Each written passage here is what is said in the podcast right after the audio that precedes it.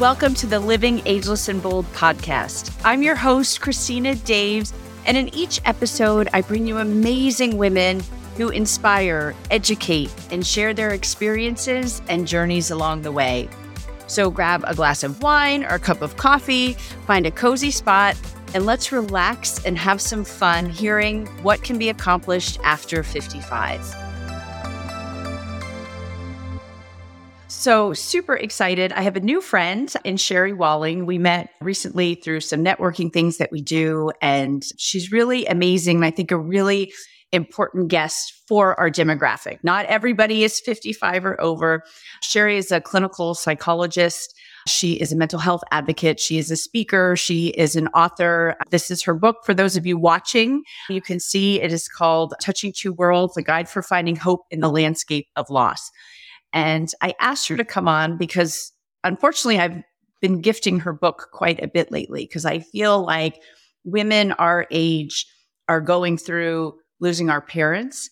And then I've had two friends who lost their spouses. And I struggle with grief and how, what you say and what you do. So, Sherry, I'm so glad you're here to help us get through all of this. Welcome. Thank you for having me. It's a difficult but important conversation. So I'm happy to jump in with you. Yeah. And let's talk about your book and why you wrote the book. And like I said, I've gifted it to people just because it's it's important and it's helpful. Well, thank you for doing that. I come to this work, I guess, first as a professional. You know, my background as a clinical psychologist is largely in the area of trauma, and trauma includes a lot of grief. So I was thinking about grief. I was working with people in the context of their own grief for many years. And then I had, I guess, sort of the unfortunate opportunity to become a deeper expert in grief by walking through pretty significant loss myself. So, in a six month period, I lost my dad to cancer and my brother to suicide. And then, about a year later, I don't write about this much in the book, but this is sort of part of my story as well. We lost a little girl who was in our family for four years who returned to live with her birth family.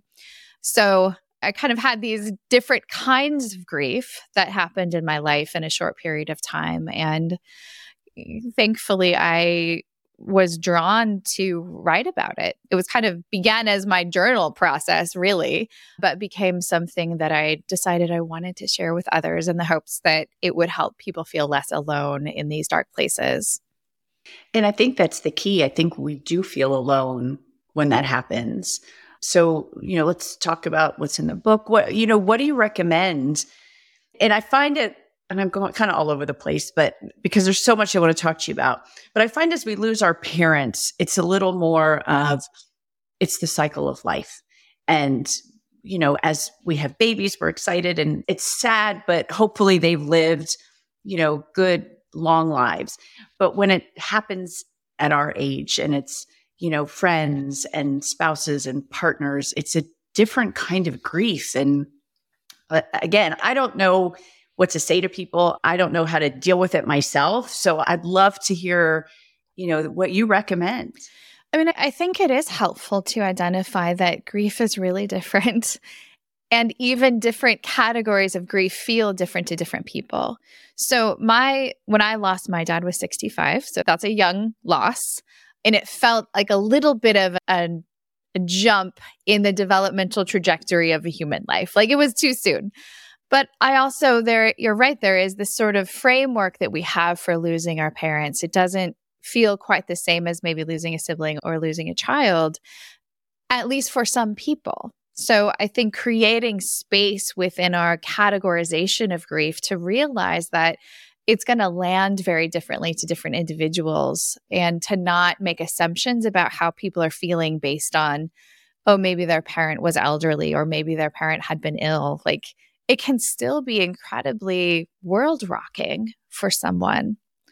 So I think that one of the best sort of frameworks for being with other people who are in grief is to really maintain a compassionate curiosity, right? To be warm and really help to communicate that the person that you care about is not alone, but then also hold this curiosity because you don't really know what they're going through. You don't know what it feels like inside them.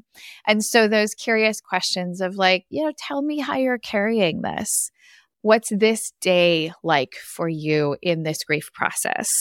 What's what kinds of memories are important to you right now as you think back on the life that you shared with your parent or with your partner? So I think this is a time of really skillful question asking. And if that feels beyond your skill, not something that you're good at or that feels like it comes naturally to you, it can be a time of presence where you show up with food, you show up with flowers, you show up with yard work, you come over and you pull weeds, and just the sort of acts of service kind of love can be really helpful in grief. And I'm glad you said that. I, I had a, a girlfriend who had just a horrible a tragedy you see on the national news kind of thing. And she had lost her sister and her niece and her nephew. And uh, there was, I mean, there's nothing you, I, there was nothing you could do. And it was her sister who had taken the lives of the kids and herself. And I literally showed up with a box of tissues and food. And we just literally sat on the couch and cried because what can you possibly say? And to this day, she so appreciates that because I really didn't know what else to do. People ask, How are you doing? And that's a fine question, but it's probably not the best question. So, presence, like you're demonstrating, I'm showing up with food, with tissues, or even an invitation to go on a walk. I think in the early aftermath of grief, people are so disrupted and disoriented that it can be helpful just to get re anchored into your body. Like, let's go for a walk for a few minutes. Would that feel good to you? Can be a really, I think, compassionate show of presence. And I found, like you, I lost my dad very young. He was 51 and had a short battle with cancer.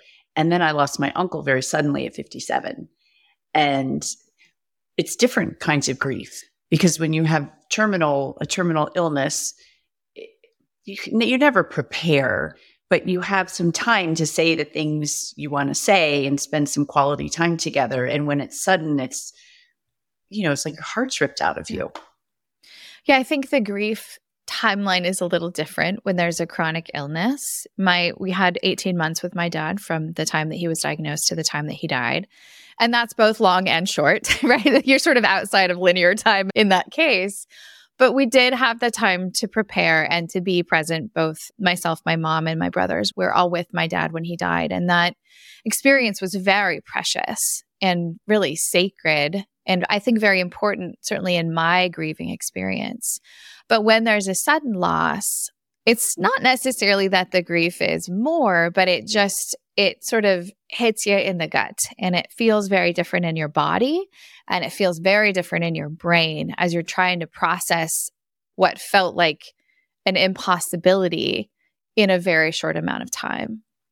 So, what can we do when it happens to us? You know, there, I know there are support groups and there's, but that's not for everybody. I know when my aunt lost my uncle, she didn't want to do that. What actually saved her, that she tells us now 20 years later, is she literally moved into my home and my kids were babies. And she was basically our nanny. She lived there and she said, You know, your kids saved my life, like having those small children around. But for us, when it happens, we, what do you recommend? I think one of the most important things as an individual is to reorient to your own aliveness. So, this image of your aunt holding babies, right, is like really connecting back to her aliveness.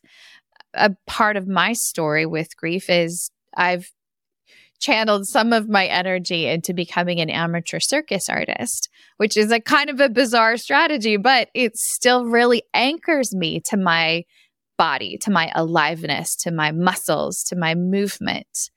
So that's one thing is just finding your way back to the things and the moments that help you to connect to the fact that you are alive.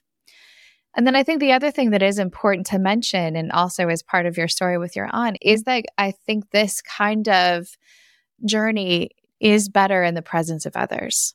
And it's hard because, like we've identified, not everybody's going to understand it what it feels like inside of you, but grieving alongside other people. That can be in a support group, it can be with a therapist, it can just be with your family members or other people that knew the one that passed away.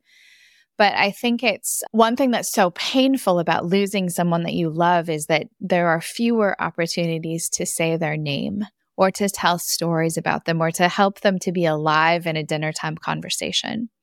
So when you grieve in the presence of others, you have the opportunity to speak the name aloud of the person that you love and to engage in storytelling and to sort of have them be more present with you.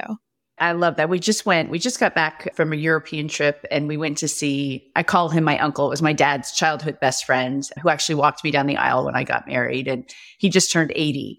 And we spent a lot of time talking about my dad, which was really fun from from his perspective, because obviously I knew my dad as my dad. He knew my dad as his buddy and just some really fun, funny, it just really brought him to life. And it's been a long time since he passed away. So I love that you say that and it doesn't have to be immediate. It, it can be 30 years later just to remember stories. So we're talking about losing people that we love, but there's other kinds of loss. And I know a lot of my girlfriends, we're all going through empty nest. I'm right behind you. My son's graduating in a couple weeks. and it's as exciting as it is. You know, you've raised these great humans. I tell the story all the time as they were growing up. I'm like, you're going to graduate from college. You're going to get a job. You're going to move out right away. You know, I, we didn't want bums on the couch in the basement. But then it happens. And I'm like, oh, no, you can stay. Don't you want to live with us for a year? That we were lucky in that my son graduated in COVID and had a job in New York City, which, you know, was shut down. So we got an extra eight months with him, which, you know, never, I mean, certainly wouldn't wish a pandemic to have that. But it's, you know, what do you recommend? It's hard. It's when you've raised kids for 18, you know, have had someone in your house for 18 to 20 years, and then it's literally you're ripping the band aid off. They're out in their own place with a job. And hopefully all goes well. But it's hard. Oh, I absolutely empathize, literally, because I'm in the middle of it. But I, I, do think it's a thing that we should speak more about. And I'm glad you raise it because it is, it's a natural grief process that we don't always categorize as grief. You know, we sort of say, oh, you did your job. It's what you're supposed to do. It's what they're supposed to go. But it certainly is a huge loss in the way that we spend our hours, what we're thinking about, the space in our home. And so normalizing that we can have grief alongside something that's really positive, I think is a more nuanced conversation that I feel is Im- important. So I think we have lovely rituals around this process. We've got graduation, we've got parties. Usually there's a sort of sending off if someone's going to college or military or whatever is next for them. So leading into those rituals and understanding them not as just the gown and the party, but as a process of preparation for everyone in the family for this shift and this new version of relationship that's going to exist now. And it's certainly accompanied with a lot of loss. You know, you have the struggle. You want to let them go. You want to see them. You know, at what point are you, we'll come home for dinner or can we come visit you? And we're actually going to see our son this weekend in New York. And we happen to have college friends who have children in New York as well. So we make it this big fun weekend.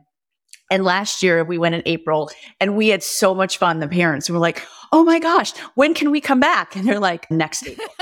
so now it's May and we get to come back. you know, it's that juggling act of go be free. But, and I think it's different now. I've had a lot of conversations with people that our relationships with our kids are really different than our relationships are with our parents. And I don't know if that has to do with social media or access.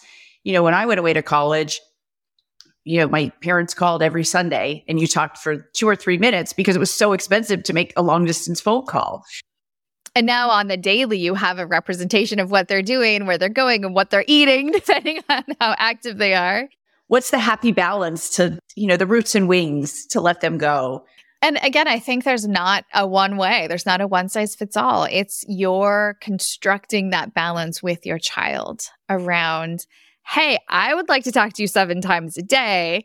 I'm getting a sense that's probably not your desire. But, you know, what kind of check in does feel good? How can I show up for you in this phase of your life so that you feel loved? You know that I'm here. We feel connected, but I'm not smothering you. And so I think really an active conversation around that's pretty helpful and healthy with adult children. And but it's funny with my daughter, it's a totally different perception. I'm like, oh, Megan, you know, I haven't talked to you in a week. She's like, Mom, we text every day, which we really don't. But I guess it's good in her mind that she thinks she's connected to me every day somehow. Like that touch point, she's logging. Right, right. And that's all she needs, which is fine. Which is again, you know, you know, it's when they call you for money or recipes or you know you're still needed, you're still thought of. and I think that is an important piece of our identity as mothers, especially is that we are needed. And if we do a good job, we promote ourselves to not really being needed.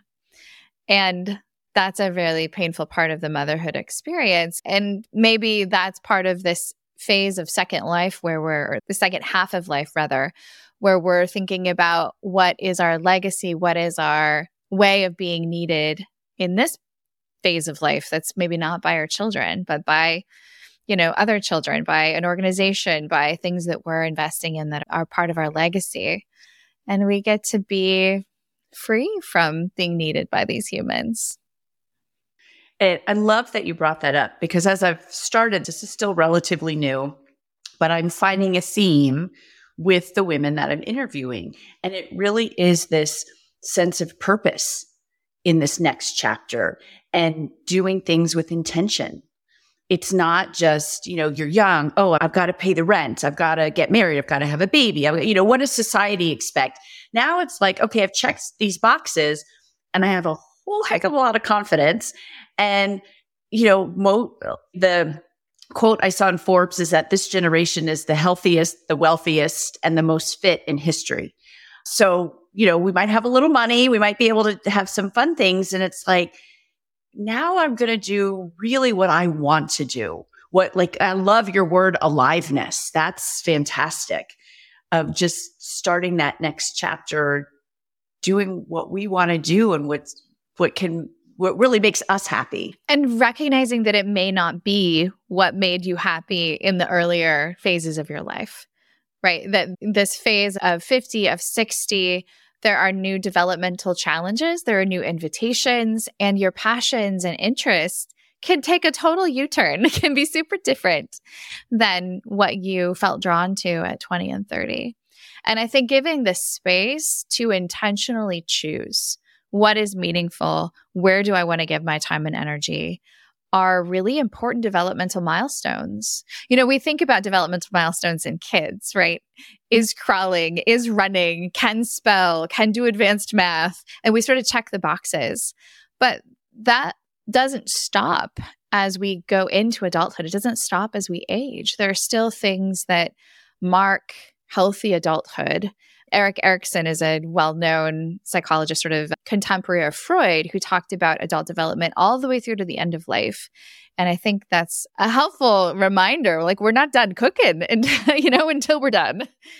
The Surgeon General just came out with a study that said half of all Americans have experienced loneliness at some point in their life. And gosh, that made me really sad to think about. But then I think about getting older and losing friends and family. And I see how it, it's possible, but it's sad. Like, what can we do to change that? You know, as much as it's really helpful to have the Instagram and the text message for that connectivity with our kids and with others who live far away, I think we have to be really careful about having most of our relationship connections through digital means. And so the ability to still be active, whether that's some kind of club, whether you're taking up pickleball or bridge or being at a sewing circle, but something that gets you out of the four walls of your home and into the community, bumping up shoulders with someone else in a way that's recreational, connecting, meaningful, contributing. I think loneliness is really easy to come by these days because it's really quite easy to stay in a very small space and you can live your whole life. Really, we sort of learned this during COVID. We needed to, and I'm grateful we could, but like you can live your whole life without going to the grocery store. You can live your whole life without going to work. Like everything can be done with your thumbs in a way that I think has real damaging consequences, as the Surgeon General is talking about in the report. Yeah, it really is. I didn't even think about that, but you're right. I don't ever have to leave my house. Yeah, I don't have to wear shoes. right. I can have groceries delivered. I can have clothes delivered. I can have anything. Um, so, again, I guess being really intentional with connecting with people. And then, and I'm finding now at this age group, there are many women who are being forced out of corporate. You know, they're aging out. And that's a loss too, you know, and they're not ready. I have a friend's colleague who's 51 and she just, you know, got her papers. And then you go through, well, what do I do? Who's going to hire a 55 year old, a 60 year old? I feel like I'm 30. But that's another thing we really need to embrace and figure out how to deal with that loss per se and how to get past that. Yo, and I love that you're hosting a podcast, not only because I'm sure the content is going to be a tremendous gift to the people who hear it, but because how great is it for you to make something that you can offer to the community? I mean, I feel that as a writer.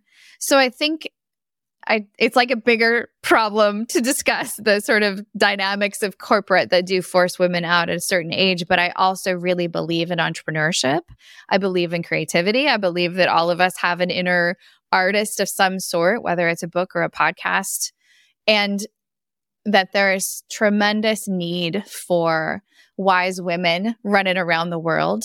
And we have the invitation to find the places where we can be most most useful and also create the things that we want to see out there in the world around us. So I, I'm a bit of an optimist about that, and I also really love the entrepreneurial hustle. So it's never done.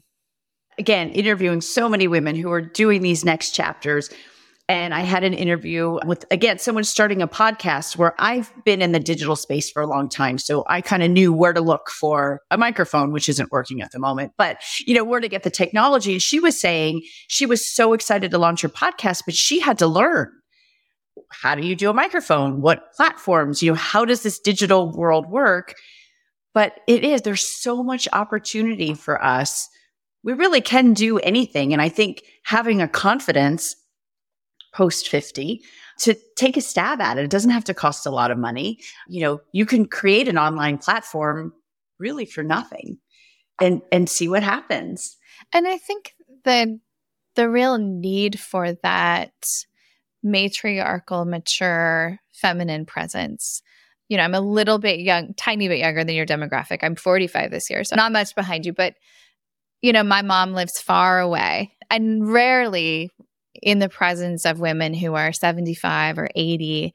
But what a gift that would be to me in my life to really sit with folk who have gone through some of these developmental milestones that I'm in the middle of, who've been in long marriages, who've done these hard things. And I really feel like there's a society that's willing to relegate us to silence because we're not the 25 year old sort of hot sexual object that society so celebrates. But what a powerful and important way and place to fight back and say, oh my gosh, we have so much to offer, especially to the women generations that are coming behind us. I love that you brought that up because I speak at college. I went to Virginia Tech and I teach classes there. And and I see, especially the young women, when they hear my story and like you said, and I've been married 27 years and they'll pull me aside like, oh my gosh, you know, what was that like? I'm like, well, it's not easy. Let me tell you that. you know, and I tell them what, you know, what it's really like. And one of my daughter's friends, she said, I know I'm not the demographic, but I want to listen to every one of your podcasts. And I didn't think about that until I started recording. And now you're just reiterating that. I think we have a lot to offer these younger women that look what we've done, look what we've accomplished. It's like when I speak at the colleges, that piece of paper is good, you know, from May till your first job. And after that, it doesn't matter. You can do anything you want to do. I was a political science and German major. And I'm doing PR and lifestyle on TV. And now I'm hosting a podcast in German, right? yeah.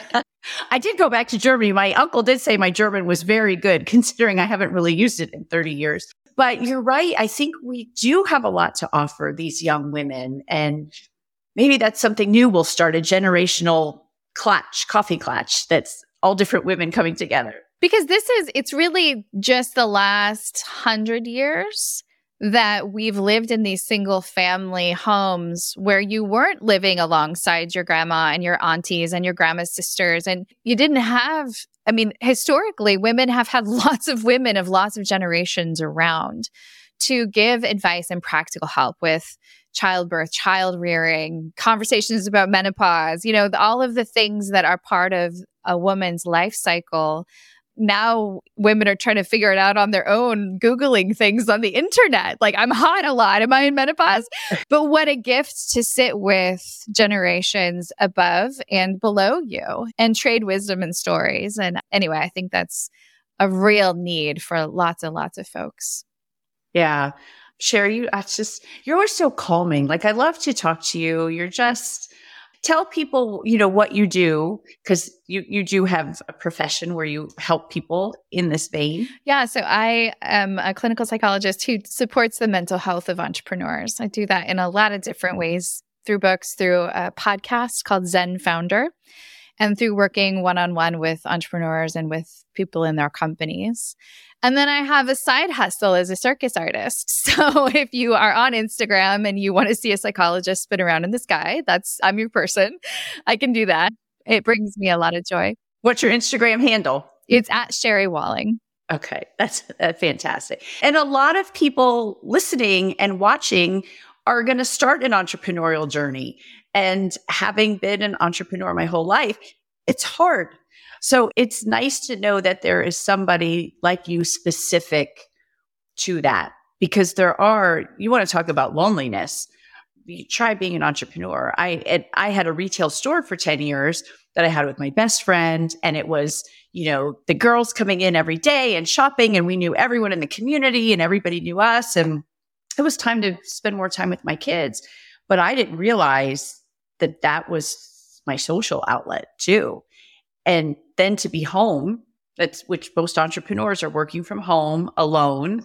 It's important work that you're doing to keep that, you know, creativity sparks and keep that excitement going and help people through the hard parts of it. Yes, so much of it, of course, is in your head.